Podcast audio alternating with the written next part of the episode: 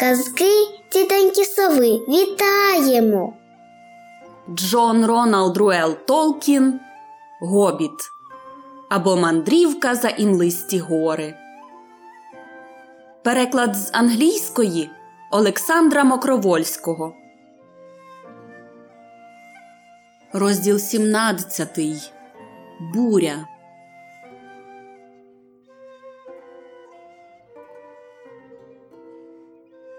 Наступного дня рано вранці заграли сурми в таборі людей та ельфів. Незабаром гноми побачили гінця, що сам один поспішав вузькою стежкою. Зупинившись віддалік, він окликнув гномів і спитав, чи вислухає Торін нове посольство, оскільки надійшли свіжі вісті, які міняли становище. Напевне, почули про Даїна, сказав, почувши ці слова Торін. Дійшли й до них вісті про його наближення. Я так і знав, що вони стануть лагідніші від цього.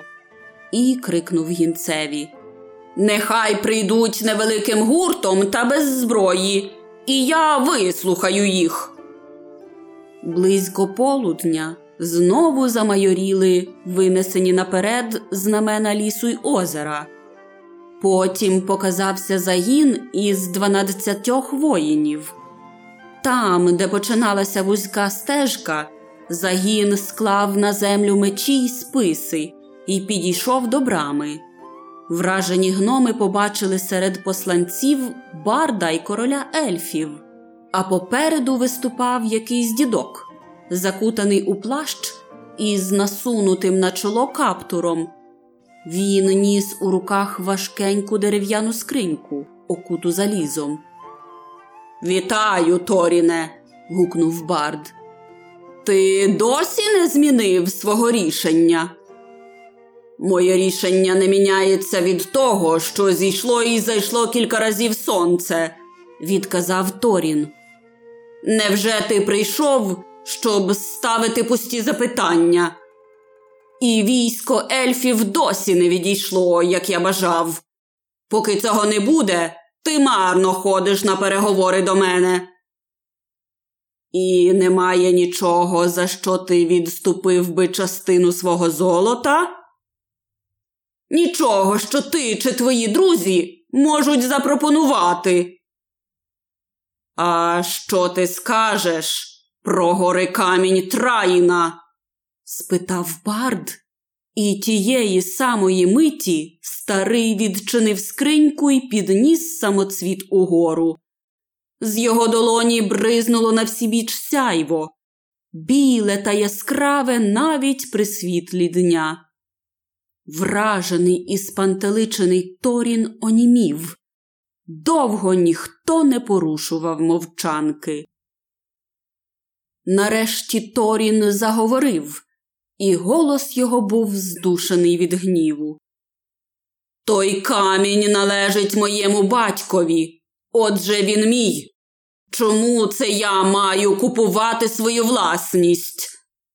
Але подив охопив ватажка гномів, і він додав. Але як ви добралися до цієї спадщини мого роду? Коли варто взагалі питати про те, про що питають злодіїв. Ми не злодії, відказав Бард. Твоя власність буде віддана тобі за те, що належить нам. Як ви добралися до нього? закричав Торін, якого вже охоплювала лють.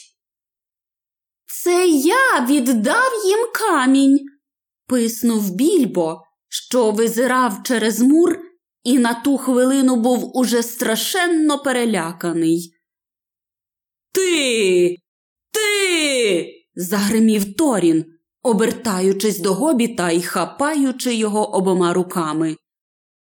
Ти, жалюгідний гобіте, ти, куций злодію. Ватажкові гномів забракло слів, і він трусив бідолашного більбо, мов кролика. Клянуся дуріновою бородою. Хотів би я, щоб тут був Гандальф. Хай він буде проклятий, що вибрав тебе. Хай йому борода вилізе, а тебе я скину вниз на каміння, закричав він і високо підняв гобіта. Стривай! Твою волю уволено, мовив голос. Старий, що ніс скриньку, відкинув геть свого плаща з каптуром. Ось Гандальф. І, як видно, прийшов я саме вчасно. Якщо тобі не подобається мій викрадач, то прошу тебе, не завдавай йому шкоди. Постав його на землю і вислухай, що він має сказати. Ви, бачу, всі в спілці проти мене, сказав Торін, впустивши гобіта наверх муру. Щоб я ще коли мав справу з яким чарівником чи його друзями. Ну, то що ти маєш сказати, пацючий нащадку? Леле, леле, мовив більбо. Я певен, усе це дуже прикра історія. Може, ви пам'ятаєте, як казали, що я можу вибрати сам свою чотирнадцяту частку? Можливо, я зрозумів вас надто дослівно. Чував я, що гноми бувають чимніші на словах, ніж на ділі. А проте був вже час, коли ви нібито вважали, що я вам даю якусь користь. Пацючий нащадок, отак. Оце і є всі ті послуги вашій вашої рідні, що їх ви обіцяли мені, Торіне. Вважайте, що я розпорядився своєю часткою, як хотів, та й ділу кінець. Я так і вважатиму, похмуро відказав Торін. З тим я тебе відпущу, і хай ми більш ніколи не здибаємося з тобою. Тоді одвернувся і заговорив через мур. Мене зраджено. Ви добре вгадали, що я не знесу втрати гори каменя, що викуплю цей скарб мого дому. За нього я віддам чотирнадцяту частку всього багатства сріблом і золотом, не рахуючи коштовних каменів. Але все це буде в рахунок частки, обіцяної цьому зрадникові, і з тим він і піде. А ви розподілите одержане, як захочете. Не сумніваюся, що він дістане мізерію. Забирайте його, коли бажаєте, щоб він жив.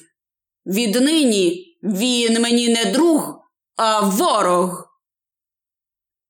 Спускайся до своїх приятелів, обернувся він до більбо. А то я скину тебе додолу. А як же золото й срібло? спитав більбо. Видамо тоді, як усе розподілимо, заявив Торін. Злазь. А доти ми затримуємо гори камінь у себе, крикнув Бард. Не вельми гарним показуєш ти себе королем самітної гори, сказав Гандальф. Та все ще може змінитися. А може, відгукнувся Торін. Скарб так затуманив йому голову, що вже цієї хвилини він прикидав, чи не вдасться з Даїновою допомогою відвоювати гори камінь, щоб не віддавати обіцяної винагороди. Тож гноми спустили більбо на мотузці з муру, й гобіт пішов собі, не діставши нічогісінько за свої заслуги. Ото тільки що зостався на ньому обладунок, якого Торін подарував раніше. Не один із гномів відчував сором і жаль від того, що так повівся з гобітом їхній ватажок. Прощавайте. гукнув їм більбо. Може, ще зустрінемося друзями? Вшивайся. Крикнув Торін. На тобі обладунок, зроблений руками гномів, і ти його недостойний. Його не пробити стрілою, але якщо ти не поквапишся, я пронижу тобі нікчемні твої ноги. Не жени так, порадив йому Бард. Ми дамо тобі час до завтра. О півдні повернемося і подивимося, чи виністи ту частину скарбу, яку пообіцяв віддати за свій камінь. Якщо це буде зроблено без обману, тоді ми підемо звідси, а військо ельфів повернеться назад до лісу. Тим перемовини й скінчилися, і люди з ельфами вернулися до свого табору. Але Торін негайно через Роака послав гінців до Даїна із звісткою про те, що сталося, і з проханням прийти якомога швидше. Минув той день і ніч. Назавтра вітер перемінився, повіяв із заходу, і небо спохмурніло. Ще був ранній ранок, коли в таборі почувся гамір. Прибігли гінці із звісткою, що потуга гномів обійшла східну відногу самітної гори і швидко наближається додолу. Прийшов Даїн. Він ішов, не зупиняючись цілу ніч, і тому наспів швидше, ніж сподівалися люди й ельфи. Воїни його були в довгих до колін кольчугах із сталевих кілець, а на ногах мали панчохи з тонкої і гнучкої металевої сітки, таємницю виготовлення якої знали тільки даїнові зброярі. Гноми взагалі неймовірно дужі, як на їхній невисокий зріст. Але ці здебільшого були ще дужчі за гномів з інших племен. Звичайним їхнім озброєнням були важкі кайла з двома гостряками, але кожен з них мав також короткого широкого меча при боці і круглого щита, перевішаного через плече. Бороди, роздвоєні й заплетені в коси, були запхані за пояси. Шапки в них були залізні й черевики залізні, а обличчя випромінювали суворість і рішучість. Залунали сурми, кличучи людей та ельфів до зброї. Скоро й показалися гноми, що швидко бралися вгору долиною. Ось вони зупинилися між річкою і східною відногою, але декілька гномів пішли далі і, перебрівши річку, наблизилися до табору. Тут вони поклали свою зброю на землю і піднесли руки догори на знак миру. Назустріч їм вийшов бард і з ним більбо. Нас послав Даїн, син Наїна, відповіли посланці, коли Бард запитав, хто вони й чого їм треба. Ми поспішаємо до наших родичів, що сидять у самітній горі, бо почули, що відвойовано наші давні володіння. А хто ви такі, що, як вороги, облягли захищені мури? Ця чемна й трохи старомодна мова якої вживали на переговорах, означала, звичайно, нічого вам тут робити. Ми йдемо далі, тож дайте дорогу, а то ми вдаримо на вас. Гноми гадали пробратися між відногою гори й коліном річки. По тій вузькій смужці землі, де, як їм здавалося, заслін був не дуже сильний. Бард, звісна річ, відмовився пропускати Даїнове військо. Спочатку він хотів дочекатися, поки з гори буде винесено золото й срібло в обмін на гори камінь, бо не вірив, що Торін дотримає обіцянки, хайно зміцнить свою фортецю такою численною і войовничою залогою.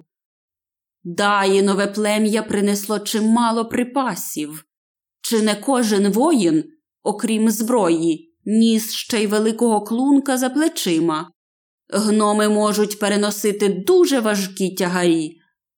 Тоді б вони витримали облогу не одного тижня, а на той час надійшло б іще і ще більше гномів. Адже Торін мав багато родичів. А ще обложені могли відкрити знову інші брами. Тож людям і ельфам довелося б тоді облягати цілу гору, для чого вони мали замало війська. І справді, саме такі точнісінько й були плани гномів. бо ж круки гінці без перестанку снували поміж Торіном і Даїном. Але поки що дорога була заслонена, і гноми посланці, обмінявшися з бардом сердитими словами, вернулися назад, буркочучи собі в бороди. А бард негайно послав людей до брами, але там не було ні золота, ні якої іншої плати. Стріли полетіли в озерян, коли ті підійшли на відстань пострілу. Налякані посланці поспішили назад до табору, а там уже все заворушилося, мов перед битвою. Адже даїнові гноми рушили далі понад східним берегом. Дурні. засміявся Бард. Підійшли під саму відногу. Може, вони й тямлять щось у підземних битвах, але не знають, як воювати на поверхні землі. Серед скель заховано багато наших лучників і списоносців, і вони щомиті готові ударити в їхній правий фланг. Може, й міцні гномівські кольчуги, але й вони їх не порятують. Нападімо на них з обох боків, поки вони стомлені з дороги. Але король ельфів заявив Я зволікатиму до останку, перш ніж почну цю війну за золото. Гноми все одно не пройдуть, поки ми не захочемо їх пропустити, і не зроблять нічого такого, чого б ми не помітили. Ще сподіваймося, може, щось та принесе замирення. За нами численна перевага, тож, коли все таки дійде до лиха і почнеться бій, ми однаково переможемо. Але він не врахував бойового запалу гномів. Думка про те, що гори камінь перебуває в руках у обложників, просто не давала їм спокою. А ще вони здогадувалися про вагання барда і його союзників, тож і вирішили напасти, поки ті радяться. Несподівано, без ніякого сигналу до бою, вони кинулися вперед, забреніли тятиви, засвистіли стріли. Ось ось мала початися битва. Та ще несподіваніше, з жахливою швидкістю насунула пітьма. Небом котилася чорна хмара, налетів вихор, загримів грім, озвавшись луною в підземеллях гори, і блискавка осяяла вершину.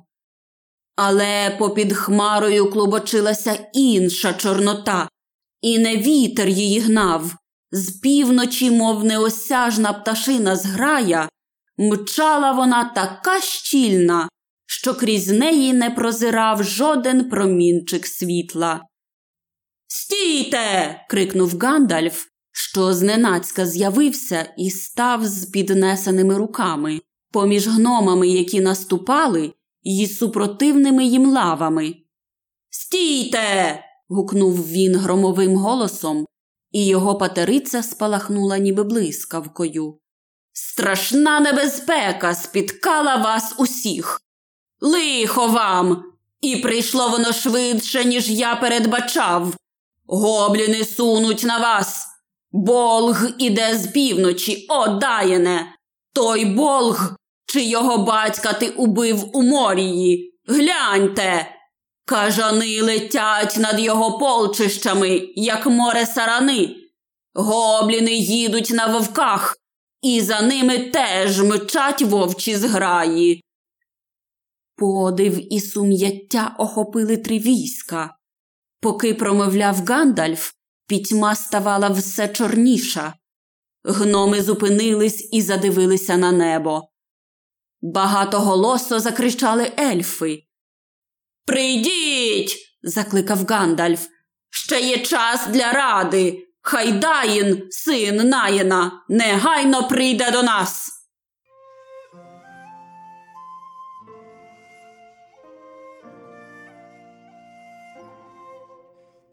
Отак розпочалася битва, якої ніхто не сподівався. Дістала вона назву битви п'яти військ, і дуже була вона жахлива.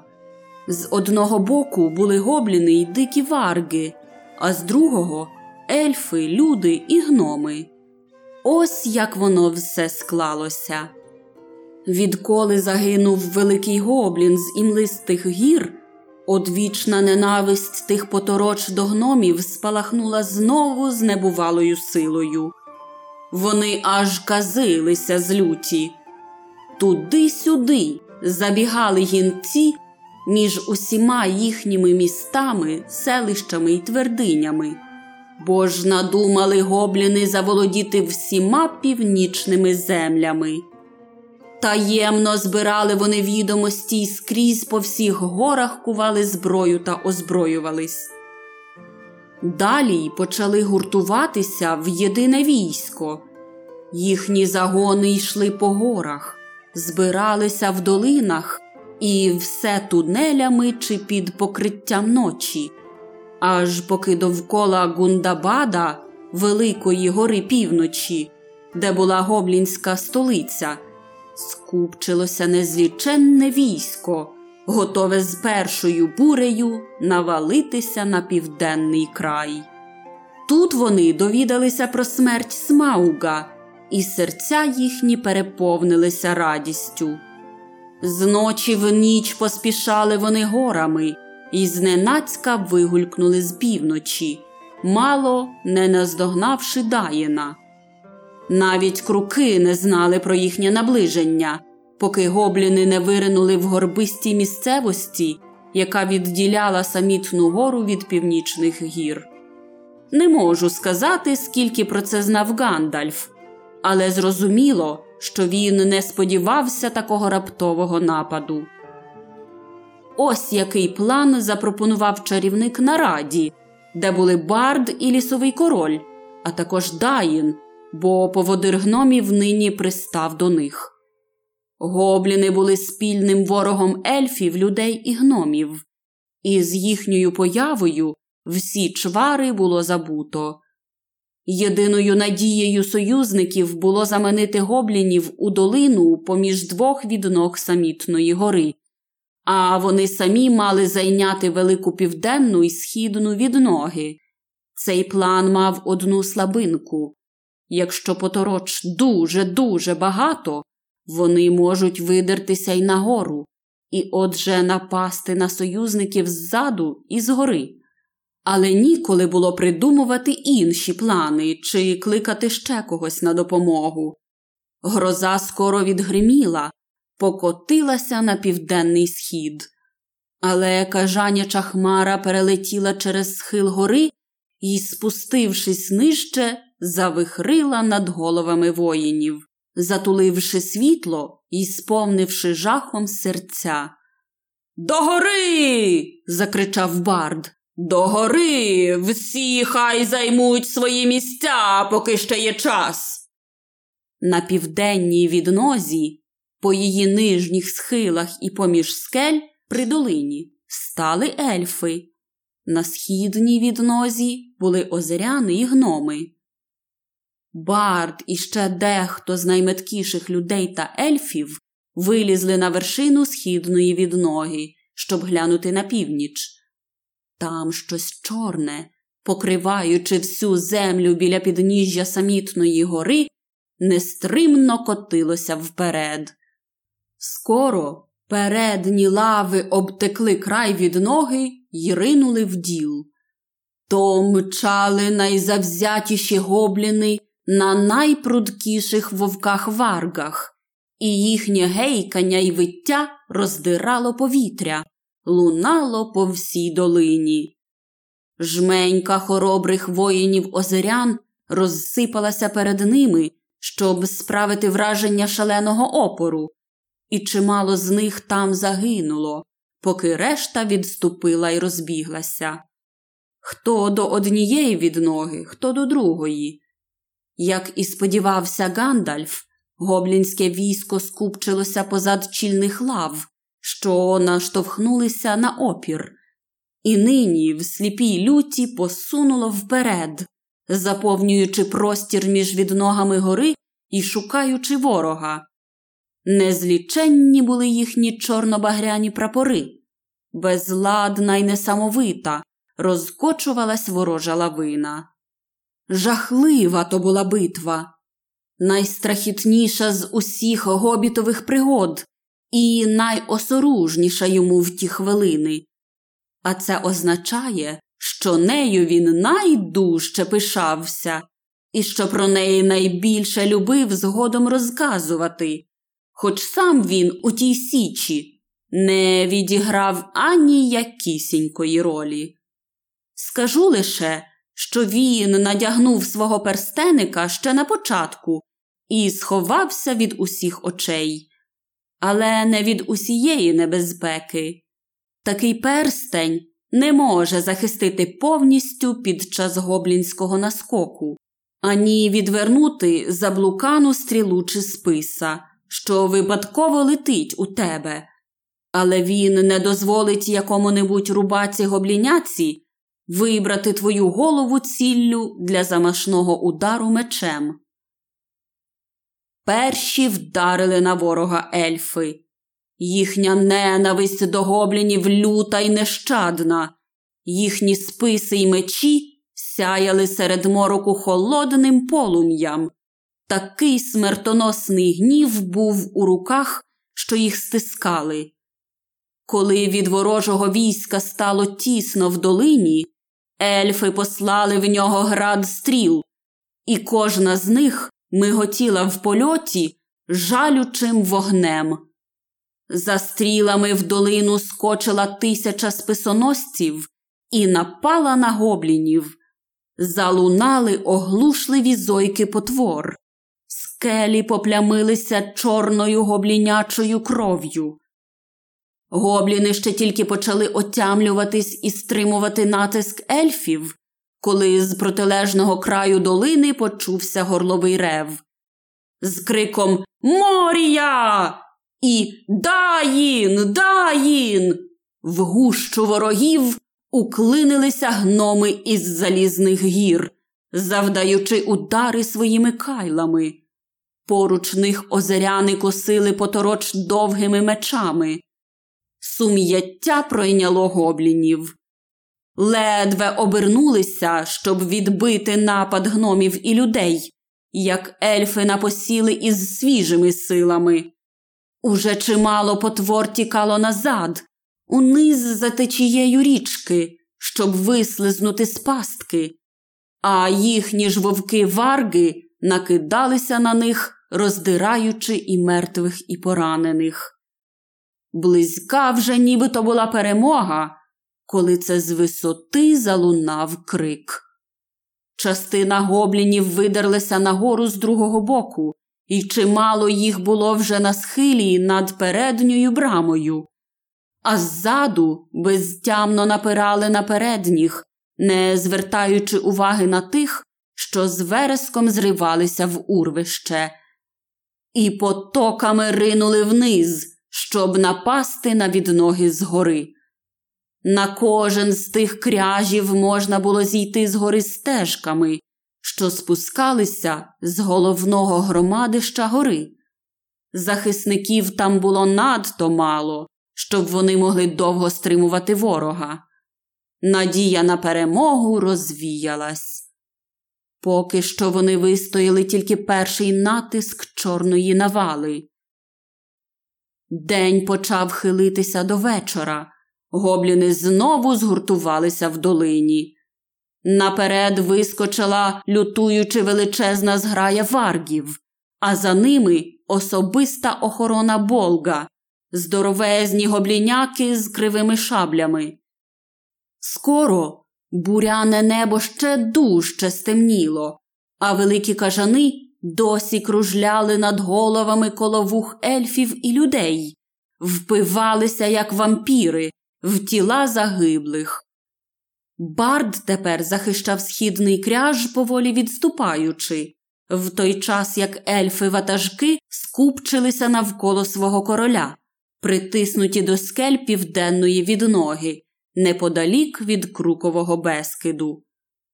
Несподівано почувся гучний крик, і від брами долинув звук сурми.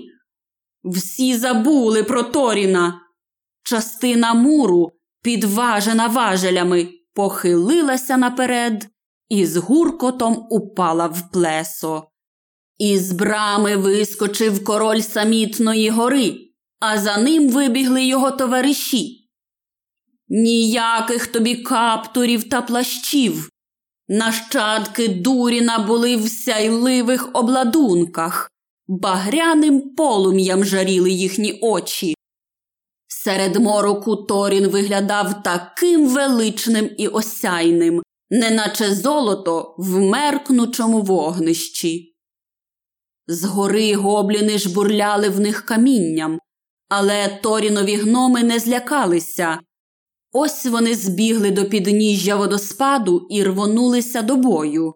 Вовк і вовчий вершник падали або втікали перед ними. Торін завдавав могутніх ударів бойовою сокирою, і, здавалося, ніщо не здатне зупинити чи уразити його. До мене, до мене, ельфи й люди, до мене, о мої родичі. гукав він, і голос його розлягався в долині, мов гук ловцевого рога. Безладно сипонули вниз йому на поміч усі дайнові гноми.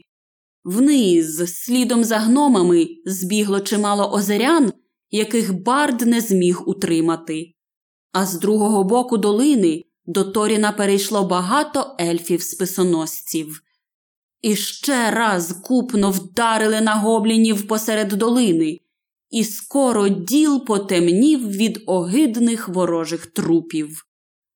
Варжа зграє розбіглась, і Торін пішов просто на особисту охорону Болга, але не здолав пробитися крізь той заслін. Уже позад короля самітної гори, поміж забитих гоблінів, лежало багато мертвих озерян і чимало гномів, і не один гожий ельф, що мав би ще жити довго-довго і весело у своєму лісі. Долина далі ширшала, і Торінів наступ уповільнювався помалу. Надто нечисленний був його загін, фланги його були неприкриті. Незабаром від наступу вони перейшли до оборони, до кругової оборони, бо з усібіч їх тіснили гобліни й вовки варги. Завиваючи, налетіла на них болгова особиста охорона, б'ючись об їхні лави, неначе хвилі об піщані пагорби. Друзі не могли прийти їм на поміч, адже з подвійною міццю вдарили знову гобліни зі схилу гори. І коло обох від ног люди й ельфи помалу відступали, втрачаючи на силі. З жалем дивився на все це більбо. Він вибрав собі місце на круковому безкіді серед ельфів, почасти тому, що з того поста легше було втекти, а почасти тому, що волів туківською половиною серця захищати лісового короля, коли дійде до останньої відчайдушної сутички. Гандальф теж був там, сидів на землі ніби поринувши в глибоку задуму, й ладнав, певне, який-небудь останній чарівний спалах перед остаточною поразкою.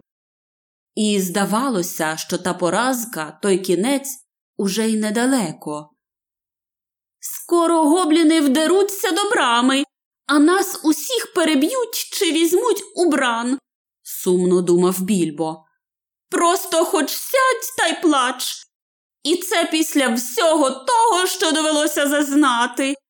Краще б уже старий смаук лежав собі живий на своєму триклятому скарбі, аніж його загребуть оті підлі поторочі. А бідолашний старий бомбур, а балін, а філій кілі і вся решта загинуть. І з ними бард, і озеряни, і веселі ельфи. Лихо мені. Я чув багато пісень про битви і знав з тих пісень, що поразка може бути славною. А це вже ж так невтішно, так невесело. Хотів би я нічого цього не бачити і не чути. Раптом вітер розірвав запону хмар, і пурпурова заграва розтягла край небо на заході. Вражений тим раптовим проблиском серед мороку, більбо роззирнувся і голосно скрикнув. Він побачив щось таке, від чого його серденько стрепенулося. Темні обриси птахів, малі ще, але величні проти далекої заграви. Орли, орли. закричав він. Орли летять. Гобітові очі рідко помилялися. Орли летіли за вітром, ключ за ключем, і їх було так багато. Мабуть, зібралися від усіх гнізд півночі. Орли, орли. вигукував більбо, танцюючи й махаючи руками. Ельфи не могли його бачити, але могли чути. Скоро й вони підхопили той крик, і луна полинула над долиною. Не один воїн звів очі до неба, але поки що благородних птахів можна було бачити лише від південної відноги самітної гори. Орли! ще раз вигукнув більбо, але тієї миті камінь, кинутий згори, важко вдарив по його шоломі. Гобіт гримнувся на землю і не пам'ятав більше нічого. Далі буде. Перед тим як завершити, хочу запросити вас підписатись на нас на Ютубі та в подкастах. Казки тітоньки сови також доступні в Apple Podcasts, Google Podcasts, CastBox та Pocket Cast. Дякуємо усім, хто розповідає про наш канал в себе в соціальних сітях. Ви навіть не уявляєте, наскільки це важливо, щоб інформація про наш канал надалі розповсюджувалась. Нам це все дуже, дуже приємно. Велике усім дякую, хто нас підтримує на Патреоні. Патреон це така платформа, де ви можете підписатись на свого улюбленого креатора, людину, яка щось створює, блогер, подкастер, все що завгодно. І там щомісячно відправляти певну фінансову підтримку. Якщо у вас є бажання приєднатись до тих, хто підтримує наш проект, то посилання на наш Patreon є в описі до кожного епізоду. Гарного вам дня! До нових зустрічей!